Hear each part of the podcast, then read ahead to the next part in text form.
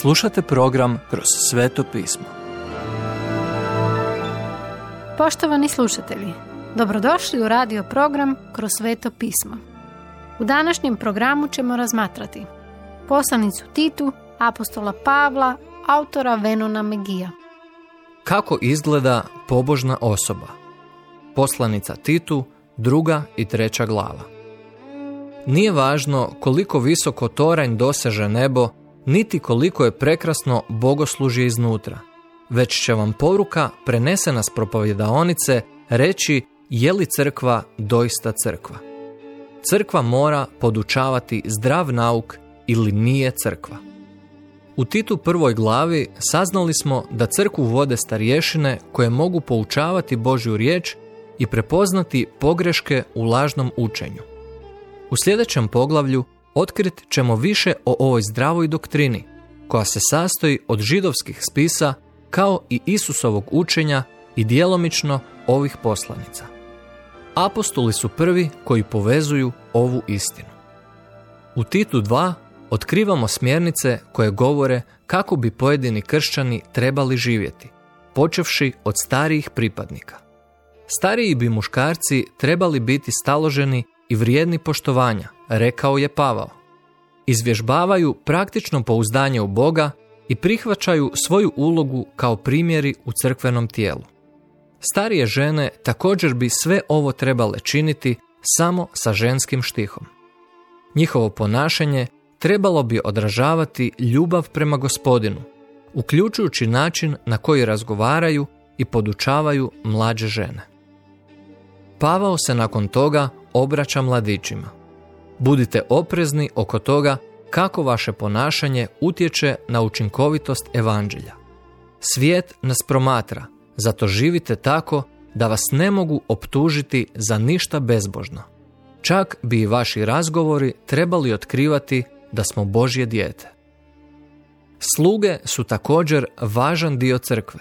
Ova uputa lako prelazi na naš odnos s našim poslodavcima. Radite svoj posao s pobožnim stavom. Budite ponizni i puna srca. Budite pouzdani u svom govoru i budite vjerni zadatku.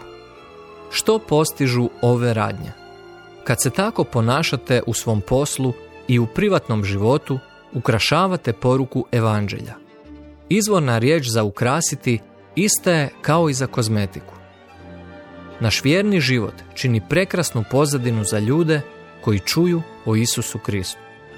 U slučaju da članovi crkve misle da Pavao zabada nos u njihov posao, apostol Pavao odgovara na veće pitanje zašto bi se kršćani trebali isticati u našoj kulturi. To je zbog Božje milosti, rekao je. Bog samo traži od ljudi da vjeruju u njega, vjeruju u njemu i prihvate dar kojeg nudi Isus Krist. Ne pokušava ovaj svijet učiniti boljim mjestom, već otkupljuje ljude koji vjeruju u ime Isusa Krista. Sjećate se kakvi smo nekada bili? Glupi, tvrdoglavi, robovi grijehu, mrzili su nas i mi smo mrzili. Ali kad je uskočio Isus, naš nježni spasitelj pun ljubavi, spasio nas je od svega toga. Isus Krist dao je samog sebe mjesto nas da nas otkupi od bezakonja i očisti nas da budemo njegov izabrani narod, revan u dijelima ljubavi. Druga glava, 14. stih. Platio je cijenu za nas kako bi nas mogao izvući iz mračnog pobunjeničkog života. Za sebe želi čisti narod.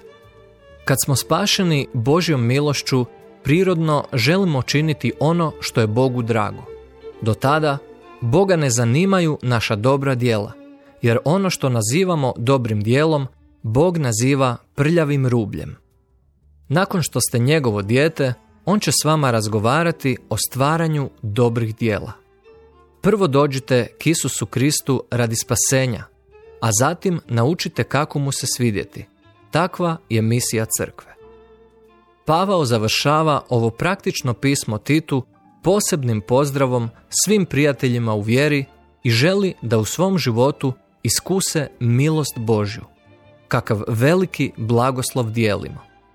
Ovo kratko pismo Titu povezuje ono što vjerujemo o Bogu s onim kako živimo pred drugima.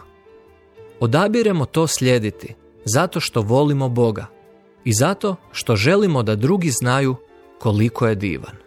Poštovani slušatelji, emisiju Kroz sveto pismo možete slušati svakoga dana od ponedjeljka do petka na City radiju na frekvenciji 88,6 MHz na području Velike Gorice, odnosno Zagrebačke županije i na 104,9 MHz za područje dijela općine Lekenik, odnosno Sisačko-Moslovačke županije.